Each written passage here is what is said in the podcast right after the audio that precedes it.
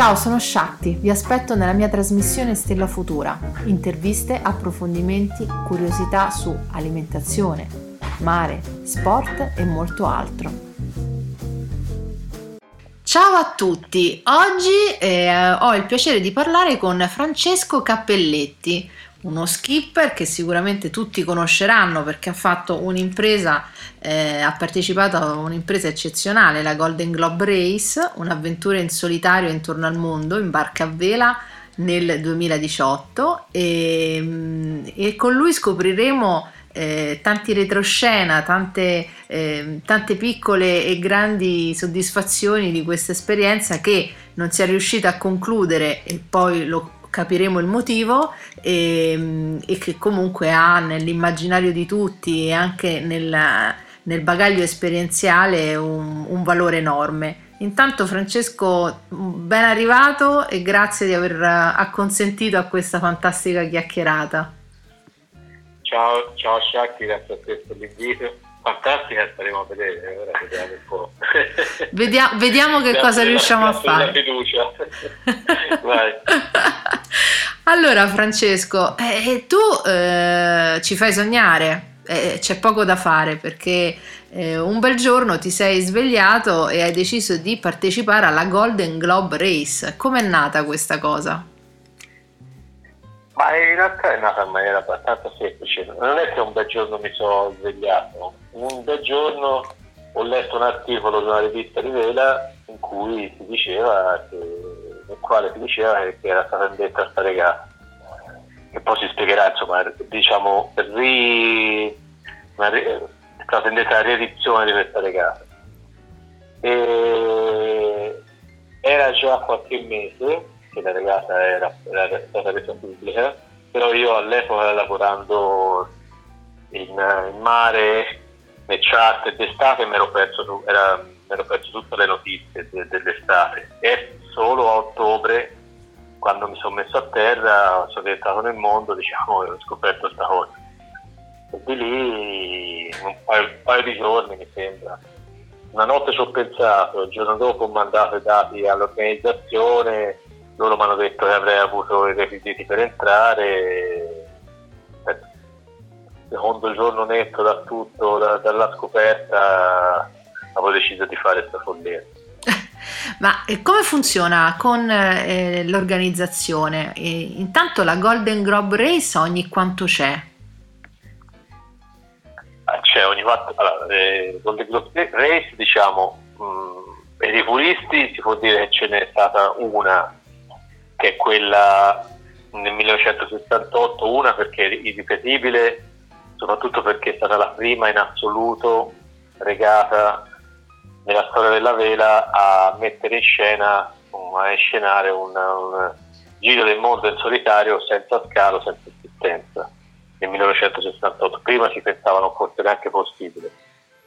Poi dopo nei decenni non è che ce ne sono state tante altre, però qualche, qualche altra eh, organizzazione insomma l'ha tirata fuori eventi simili, non ultima Vende Globe quella che poi è diventata più famosa.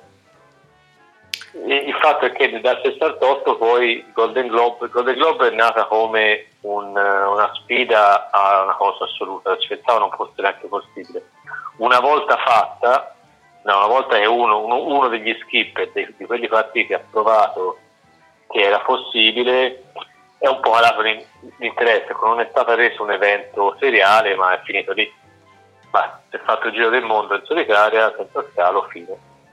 Questo era il 68. Nel 2018 un, organizza- una, un organizzatore di eventi australiano ha avuto l'idea di, di ripetere la regata con una forma un po' particolare e come tributo, insomma, non a caso dopo 50 anni esatti dalla prima. E quante persone hanno partecipato alla Golden Globe del 2018?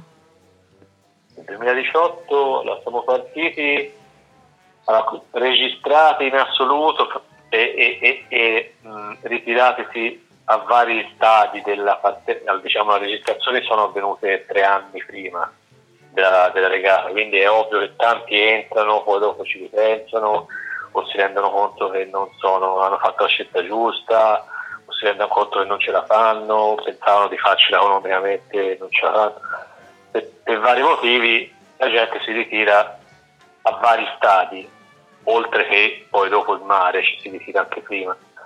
E siamo far, penso i iscritti totali sono stati una 45 da tutto il mondo e i partenti eh, effettivi fisici, chi, chi, fisicamente proprio era partito, eh, 18, eravamo 18.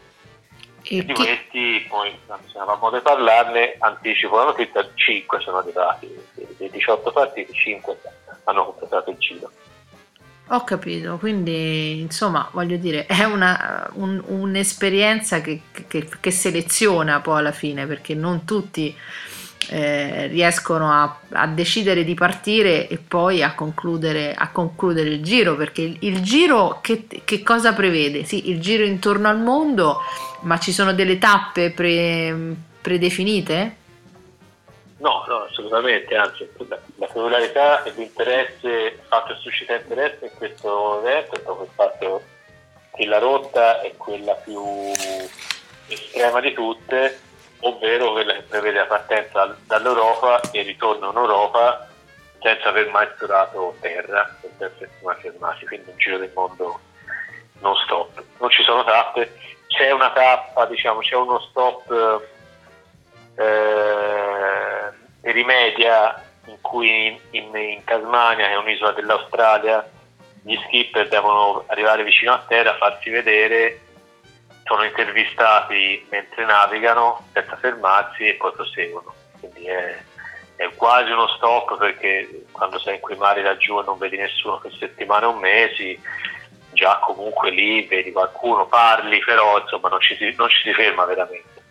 Anche perché no. l'esperienza è proprio quella di fare il giro del mondo in barca a vela senza fermarsi. Esatto. Quindi poi alla fine gli stop che uno fa sono stop obbligatori se uno non, non, ce la fa a continuare, a quel punto si deve fermare, altrimenti la, la regola è quella di non fermarsi. Certo, no, appena ti fermi, non a caso appena ti fermi sei eh, declassificato, diciamo, non, non, sei più in classifica, poi ovviamente in un evento del genere non è che finisci dimenticato, è tutto così di grande respiro, l'evento dura mesi, le persone a seguire quotidianamente sono tantissime, anche se ti ritiri sei sempre dentro e c'era sempre qualcuno che ti segue e se poi arrivi in Europa c'era sempre una, una folla da aspettarti però di fatto non sei più in non vinci, non, vinci, non sei più classificato, non avevi più primo, secondo, terzo o quinto, ma una volta che ti fermi sei, sei semplicemente fuori. Certo, certo. Entrando nel vivo della, della tua esperienza, allora eh, c'è una fase importante di preparazione che tu hai fatto in, in quanto tempo? Sei, otto mesi? No, un, un anno, 12 mesi. 11 mesi, 11 mesi. No, 12, 12. 12 mesi, no, dove hai dovuto fare tutti i lavori, cioè come, come, come, ti sei organizzato il tempo e, e, i lavori che hai dovuto fare sulla barca? Come, eh, qual è il backstage della partenza? Eh, il backstage è stato abbastanza impegnativo, diciamo il calendario era dettato da un certo buon senso tecnico, ma soprattutto era dettato dalla fretta perenne, perché un anno in realtà era troppo poco. Io me l'ho ritirato, mm, cioè tutti i dettagli, poi non ho sempre avuto modo di raccontarli anche perché sarebbe...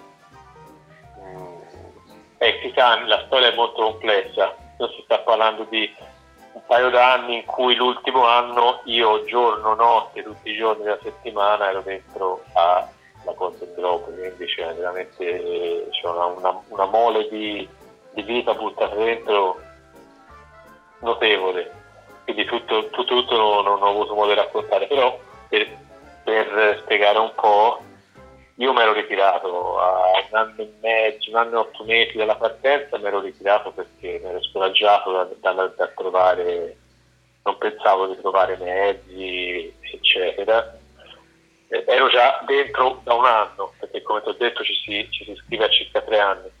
in un anno mi ero guardato intorno, ero andato in Inghilterra a cercare la barca, ero andato a Roma vedendo un'altra, avevo cercato sponsor e, e, e avevo capito di cosa si tratta veramente l'evento, perché quando mi sono iscritto ero molto ingenuo rispetto a, alla parte tecnica di tutto, della complessità che c'è dietro a questo evento.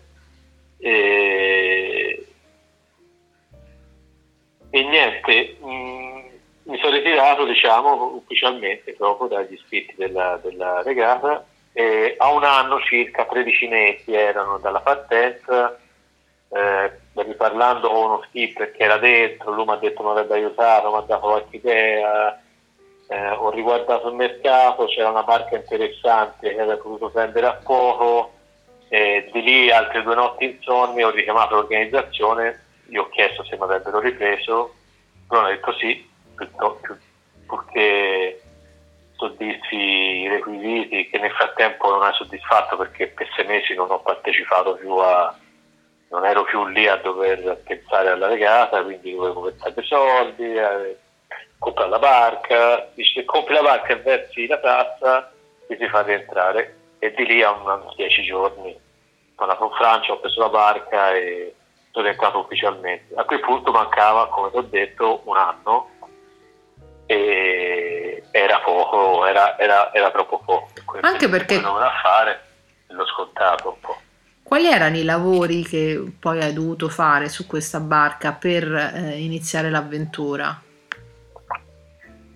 Ah, I lavori, allora, mm, va detto che, che, queste, che queste avventure qui non c'è, regate barra avventure, non c'è la formula fissa che tutti fanno così, c'è di, di 18 skip che siamo partiti, non dico ci sono stati 18 approcci diversi, ma, ma, ma forse 9 sì. Cioè, ognuno ha l'approccio, cioè dall'atleta che riesce a avere budget, c'è una squadra che gli sistema la barca e lui va solo a vedere che i lavori funzionano bene e si allena a mare, a quello che si fa la barca completamente da solo, con tutte, con le i livelli intermedi. Ecco. Io gioco forza, non ho avuto troppo modo di scegliere, non avendo soldi ho dovuto fare quello si, che si neanche costruisce, perché costruire da zero è costoso, che ristruttura una barca vecchia.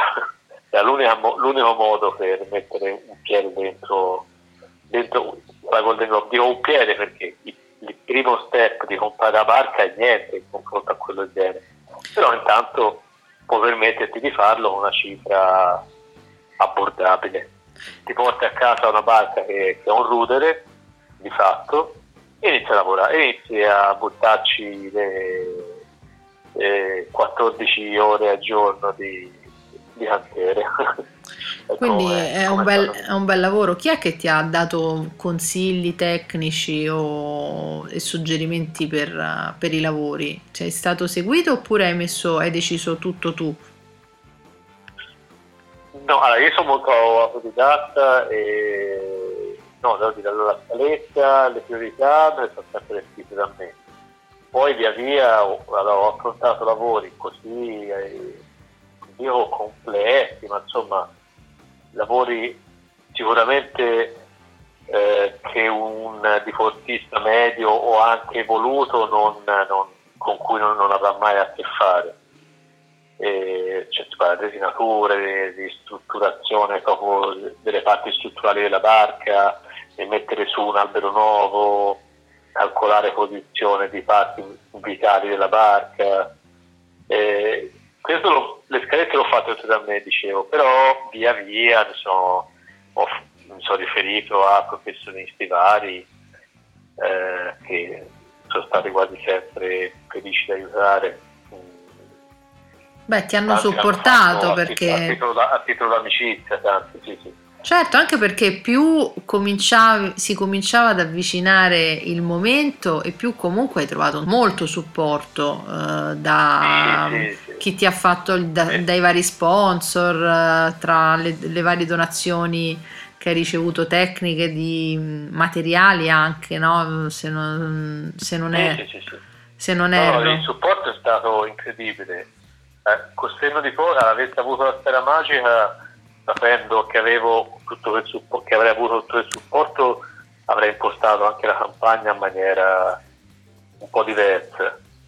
E, no, quindi non me l'aspettavo. Va detto che comunque era è stato il supporto appena sufficiente per tenere la testa fuori dall'acqua, per così dire, ecco, per non affogare. Certo. Eh, cioè io se, se, paragono i budget, ultimamente ho avuto modo di scrivere un articolo comparativo, una, una, una rivista mi ha chiesto un articolo per cui ho rintervistato tutti gli skipper, i miei compagni di, di, di avventura alla Golden Globe sì. su varie cose. E uno di questi era il budget insomma eh, ho avuto modo di comparare i budget dei vari anche skipper team. E il mio era di gran lunga eh, in senso assoluto verso insieme a un altro due skipper il più basso. Quindi... Eh, poi bisogna sempre vedere perché eh, a volte qualcuno sofferisce a budget con degli asset, come si dice in inglese, che ne so, mettiamo, io so figlio di uno che ha un cantiere e mi, fo, e mi, fo, e mi sono preparato con 50.000 euro, sì, però avevo un cantiere a disposizione gratuito Certo, Capisci? bisogna un po' capire le altre partenze. Un po' capire, eh. un po' capire, esatto. Oppure uno mi dice io ho speso 200.000 euro per farla, eh, però magari era uno che non sa fare niente, brava persona, skipper competente, però uno che non fa cantiere e si è fatta fare tutto. Bisogna sempre pensare un po' nel dettaglio, a volte però più o meno lo capisci, ecco, quando poi sei nell'ambiente da tanto tempo quantifichi le cose senza problemi. Certo. E, e, nel mio caso, cioè, tra, tra, soldi correnti e aiuti tecnici, sono stato veramente di quelli di fascia più bassa di tutti. Beh, però con, nonostante la fascia bassa hai avuto una, un'ottima capacità, come dire, di distribuzione del lavoro, che non, non è poi così sì, scontato. Non, non c'è, eh, buttato via niente, diciamo. Ecco. Eh, assolutamente. Le risorse sono state usate tutte. E ripeto, io sono stato, cioè, io sono super sorpreso e, e super felice del, del supporto che c'è stato. Ripeto, averlo saputo prima quanto ne veniva e che sarebbe venuto fino alla fine l'avrei affrontata magari anche con più serenità perché quando mancano due mesi tre mesi, la barca è ancora distrutta e sei senza niente, è difficile andare avanti. Eh, ci credo. Poi, se, lo va, se lo vai a immaginare che invece ma non mi arrivavano aiuti fino al giorno prima della partenza, no? perché la gente mi poteva vedere partire.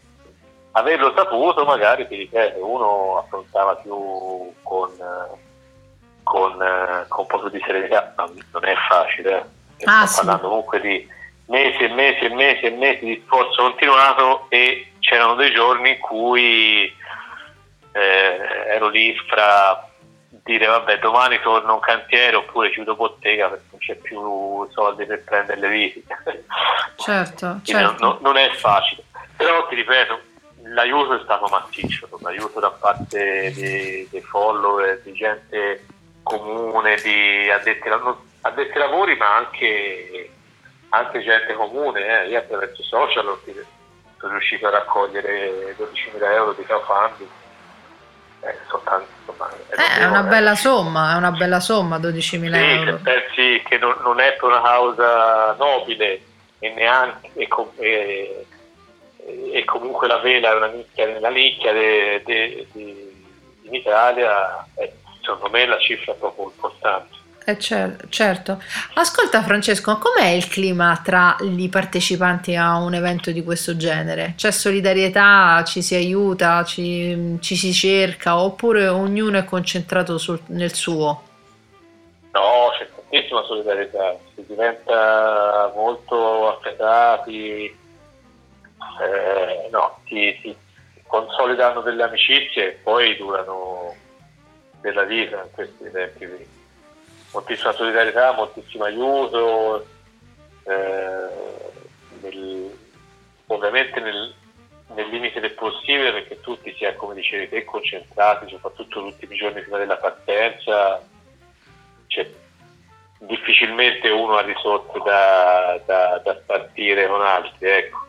però so, l'aiuto materiale, eh, un, l'attrezzatura prestata, un po' di roba che mi è avanzata, tieni, prendi da te. Certo, ci si, ci si aiuta per quel che si può. Sì, sì, sì. Ascolta, mh, mm, entriamo un po' nel vivo della, mm, dell'avventura poi, perché tu nell'arco di 11 mesi riesci eh, a, trovare, a, trovare, tutte le soluzioni, a fare i lavori in barca, a trovare gli sponsor, anche se la stanchezza è tanta, decidi di un giorno dici parto, un altro giorno dico forse non ce la faccio perché i soldi magari finiscono, alla fine ce l'hai fatta, sei riuscito a partire anche se in ritardo e, e a quel punto che cosa è successo? A quel punto, vabbè, tanta grande liberazione perché in mare dopo tutta questa, questa odissea è stata la parte più, più liberatoria. Non, no, assolutamente non di relax perché comunque era faticoso, le barche non sono faticose e io ho continuato a fare cantiere per 10 giorni circa cioè avevo ancora lavori aperti, per fortuna era estate, il tempo era abbastanza buono la partenza e quindi ho potuto continuare a fare fuori desinature mentre navigavo. Quindi tutt'altro che, che, che rilassante. Però comunque vai a fare quello per cui hai, hai mosso tutto il tuo teatro, navigare, quindi sta, sta bene. Io mare eh, sto bene, ho avuto modo ormai di trovarmi in varie condizioni e ho questa certezza, non ho più, non ho più dubbi, quindi ho iniziato a prendere il ritmo lentamente, eh, cibo, routine di bordo nelle 24 ore, sonno, conduzione della barca perché io eh, va detto che non ho mai non ho, ho provato la barca un'ora prima de, della partenza del Giro del Mondo con le vele sue ufficiali un'ora. Eh, quindi insomma tutte queste cose messe insieme è un ritmo che stava entrando nel, nei, nei, giorni, nelle settimane. Ho passato le Arelle Canarie, ho passato l'arcipelago di Capoverde senza vederlo, ho attraversato l'Equatore e ero nel, nell'Atlantico meridionale in uh, procinto, insomma, in approccio verso l'anticiclone di Sant'Elena e, e al quarantesimo giorno di navigazione ho, mi si è staccato il, il pilota al vento che è, è pilota automatico diciamo di queste barche qui che non si è detto diciamo ora le nostre barche sono prive di tecnologia moderna digitale non c'è elettronica eh, sono barche la cui tecnologia è paragonabile a quella del 68 della prima Golden Globe. Questo è un po' lo spirito dell'evento. E quindi non c'è un pilota elettronico elettrico come sono quelli nuovi, nuovi come, sono, come è lo standard da, da una trentina d'anni, ma ci sono dei, delle macchine a vento che, che praticamente prendono forza da, dal vento stesso e mantengono la barca in una direzione definita rispetto al vento, quindi in, in, in un angolo rispetto al vento costante. E questo è essenziale che ci sia questa, questo attrezzo perché senza di questo la barca è priva di governo a meno che lo skipper sia timone. Kip è una persona insomma in maniera continuativa, quindi per mesi di timone potrà, potrà sopportare, non so, guarda, di, resistenza disumana, facciamo 8 ore al giorno, ma saresti già un, un mostro, ecco, a timonare 8 ore al giorno tutti i giorni per mesi. E nel restante, restante 16 ore la barca va un po' dove vuole lei, quindi si, si può immaginare quello che sarebbe senza navigare senza questi, questi timoni a vento. Il mio si è staccato in maniera netta, strutturale, proprio la struttura centrale, il pulso centrale si è rotto in due avevo tanti ricambi di prassi, di routine, diciamo cose di usura, ma la struttura centrale non, non si era pensato a imbarcarne una seconda. E niente, non c'avevo altra, altra soluzione che, che, che mettere la freccia, andare a terra, restava solo decidere dove, anche se era una scelta insomma abbastanza obbligata. Quindi a quel eh, punto, no, con, questo, con, questa rottura, tu hai dovuto, uh, come dire, finire il, il, il, giro, nel senso che non hai potuto continuare più. Non sì, c'erano soluzioni, giro, cioè era troppo giro, rischioso partire e continuare. Continuare dopo il timone? Sì, non era... Dopo la rottura? No, era un'opzione, era un'opzione abbastanza estrema io onestamente quando, quando ho rotto ho pensato subito, ora accosto una, qualche giorno, riparo, mi fa mandare i cambi e poi riparto. Il primo pensiero è stato quello. Eh, poi dopo ho maturato un altro, un altro, un altro genere, un'altra decisione. Eh, che... Rischioso dipende, insomma, dipende. Ovviamente si può perdere motivazione perché non sei più in regata eh, si può perdere motivazione perché non fai più il giro non stop, che è sicuramente una prestazione più prestigiosa e farla con, con delle fermate. Eh, però lì, lì subentra tutta una, una, catena di motivazioni che bisogna vedere, ecco, se ripartire o no non è così immediato. In te che cosa è scattato? Nel senso che poi alla fine pen... qual è stato il pensiero che ha preso dominante ecco, rispetto alla, alla scelta? Allora, per me la, il fatto di ovviamente la, di interrompere il giro del mondo non stop è stata una botta grave perché è la cosa che mi piace di più è quella che ancora vorrei portare a termine il giro del mondo non stop in solitario.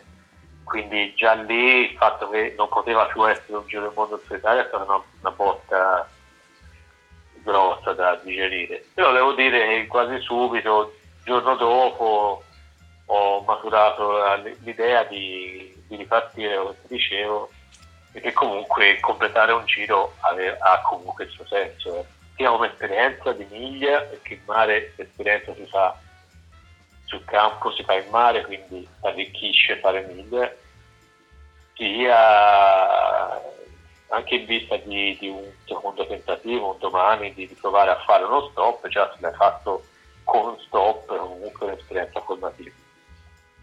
E poi, diciamo, allora, io ci ho messo 11 giorni da, da dove sono stato il timone a raggiungere eh, il Brasile, perché lì ho deciso di fare stop, dove ho deciso di fare stop, eh, le medie sono mh, crollate abbastanza, 30%, 40% le medie giornaliere, quindi per questo ci ho messo tanto a fare, era anche una discreta distanza, erano più di mille miglia, eh, però comunque ci ho messo 11 giorni, con il pilota ce ne avevo messi meno.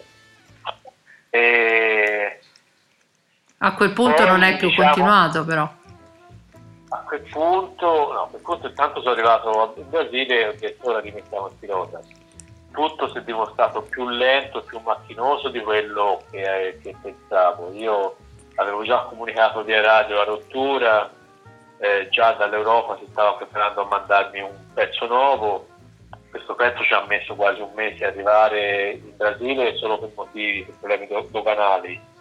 Non, non arrivava mai, ci fermava negli Stati Uniti, tornava indietro e già quello mi ha un po' demolito.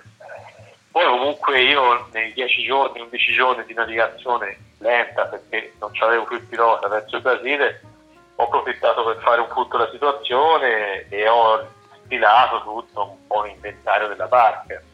Quello che era rotto, quello che, non, eh, quello che avevo, avevo, sbagliato, non avevo fatto, costruito bene e comunque la barca era stata tutta costruita in... Uh, e assemblata in, eh, in prospettiva nella mia mente, diciamo, però era mancata la prova a mare costante e quella che poi rende, rende una barca efficiente.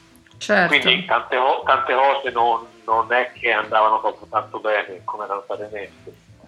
In più la, il Brasile è stato abbastanza improduttivo perché io ero solo, in questi casi, insomma, diciamo, la, eh, il navigatore solitario, però non è che fa tutto da solo, anzi, tutt'altro. Queste, queste imprese qui, come si è capito, sono, sono corali, dentro ci sono decine di persone che ti aiutano. E in un caso del genere, di un ritiro, di uno stop eh, in una nazione random del mondo, eh, normalmente quello che si farebbe è che un paio di, di persone capaci vengono a darti una mano per ripartire subito. Ecco. Io invece mi sono trovato ovviamente da, da solo, non, non, c'era pace per far venire nessuno, eh, dormivo in barca nel porto con 35 gradi al mattino, e quindi cioè, comunque mi è, mi è entrata una stanchezza che veniva da un anno di lavori forzati, non stop, ecco, lì mi è entrata quando inizi a entrare in quell'ottica in cui il pacco arriva domani, no domani, domani, poi... A quel punto eh, l'adrenalina si abbassa. Eh sì, sì. E... Iniziano a fare le giornate di attesa, la prima settimana magari ancora ero sul pezzo, poi quando inizia due settimane, 20 giorni, questo pacco non è arrivato e nel frattempo considera il resto della flotta era persa proprio, non l'avevo mai più rivisti neanche, neanche da lontano, questi erano già quasi in Australia quando io sarei dovuto ripartire. Certo. Eh, a quel quindi, punto si stava giocando insomma il tuo rientro, hai deciso di rientrare. A quel punto ho deciso, sì, eh, ovviamente quello, la, la, considerazione mia è stata un po' questa, diciamo, la, la barca eh, ha fatto abbastanza su dovere, 50 giorni di navigazioni abbastanza lisce, però guardando nel capello cose che non convincevano c'erano. Eh, ma l'ha portato fino a lì. Eh, lì io avrei potuto migliorarla e ripartire, invece più o meno si prospettava l'idea di ripartire così come ero arrivato, con lo stesso pilota, anche io ho provato anche a cambiare pilota in Brasile, eh? però è quello nuovo, modello migliore canadese, ci sarebbero voluti soldi che non c'avevo e tanto tempo per farmelo mandare e quindi ho rinunciato. Quindi io l'idea era di, di partire con la barca uguale e con lo stesso pilota quindi. Io automaticamente ho fatto il pensiero che eh, quello stop era il primo ma non sarebbe stato l'ultimo, perché eh, era comunque sia, ero, si è rotta a 40 giorni il pilota, ne mancavano ancora tanti, quindi più o meno la barca, ho detto ma sicuramente statisticamente questa barca non è, non è in grado di portarmi fino in fondo quindi mi sono fatto l'idea mia è che mi sarei comunque ri- ritirato una seconda volta magari in Australia chi- o chissà dove e a quel punto mi si è prospettata nella testa l'idea di che finisse male questa storia ovvero cioè il budget non c'era. Io ero solo in Brasile con un amico italiano che mi ha pagato in marina un, un un, un amico sponsor tecnico anche una pagato marina per aiutarmi senza una lira e riuscivo a malapena a ripartire. Una volta pensa se mi risuccedeva in Australia. Cioè hai fatto ma certo. ancora, ancora soldi e la barca poi da portare indietro e dall'altra parte del mondo. A che punto mi sono detto? È andata bene ho dei segnali che potrebbe anche andare peggio d'ora in poi torniamo, riportiamo la barca a casa, che è comunque in questi casi, lo dico tra virgolette, ormai una volta assodato, digerito il ritiro, è un piccolo è un risultato perché tanti non l'hanno neanche riportata. Eh. Certo. Sono stati naufragi in questa regata, stati cinque naufragi, eh, due barche sono rimaste in Australia, quindi finis- può finire anche in quel modo lì. Certo. E io una volta presa questa decisione sono ripartito sempre da solo e me la sono riportata a Pisa dove ero partito, barca sana, cioè, nella sconfitta comunque poi eh, è tutto andato certo. abbastanza bene. Francesco, la tua avventura speriamo di vederla presto in, um, in, televisione, al cinema o leggerla in un libro perché il tempo della nostra chiacchierata è praticamente finito e, e io eh, continuerei a navigare con la fantasia su tutte le tappe del tuo rientro perché è veramente una, una bella esperienza. Io colgo l'occasione per dare delle informazioni per, perché in, intanto eh, il, tuo corto, il tuo film che ho visto che hai pubblicato sul tuo profilo, ehm, che riassume un po' la tua, la tua, la tua avventura, eh, questa avventura non conclusa ma allo stesso tempo conclusa in modo diverso, ecco. Eh, dove, si può, dove si può vedere questo, questo film? Ah, il film non è un corto, 79 minuti, quindi è è un film eh, completo e anche girato con una certa perizia, insomma fatto da professionisti. Non abbiamo raccontato sta, questa storia, che è una storia nella storia, ma il film stesso ha, ha una storia abbastanza interessante. Comunque professionisti che mi hanno seguito per pura passione e hanno fatto questo, questo film di 79 minuti. Eh, il film ha, è stato passato, fatto visti censura a Roma per andare nei cinema nel 2020 e a marzo 2020 ci sarebbe stata la prima a Cinema Barberini di Roma, eh, la prima italiana, quale, alla quale sarebbe seguita poi una piccola tournée nei cinema, che era entrata nel circuito di distribuzione e sarebbe andata al cinema. Poi è tutto fermato e mh, questo per mesi e mesi. A ottobre abbiamo riprovato a riproporlo in un cinema di Firenze non c'è stato modo, ci hanno rifermato un'altra volta e quindi eh, giorni fa abbiamo fatto il tentativo così, cioè, abbiamo fatto vedere un po' la luce a questo film eh, su, in, in, streaming, ma era un tentativo volutamente provvisorio che, si è concluso. Eh, quindi a questo punto è, dobbiamo avere... È, eh, andare nei cinema, andare nei cinema se è possibile, ora che dovrebbero riaprire, il tipo cifra che aprono il cinema.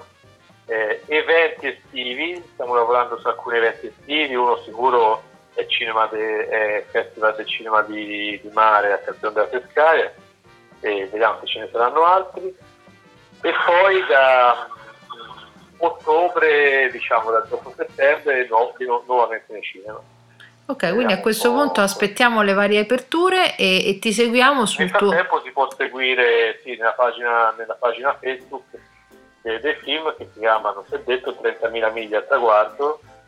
Eh, 30.000 miglia al traguardo cioè, si trova facilmente la pagina.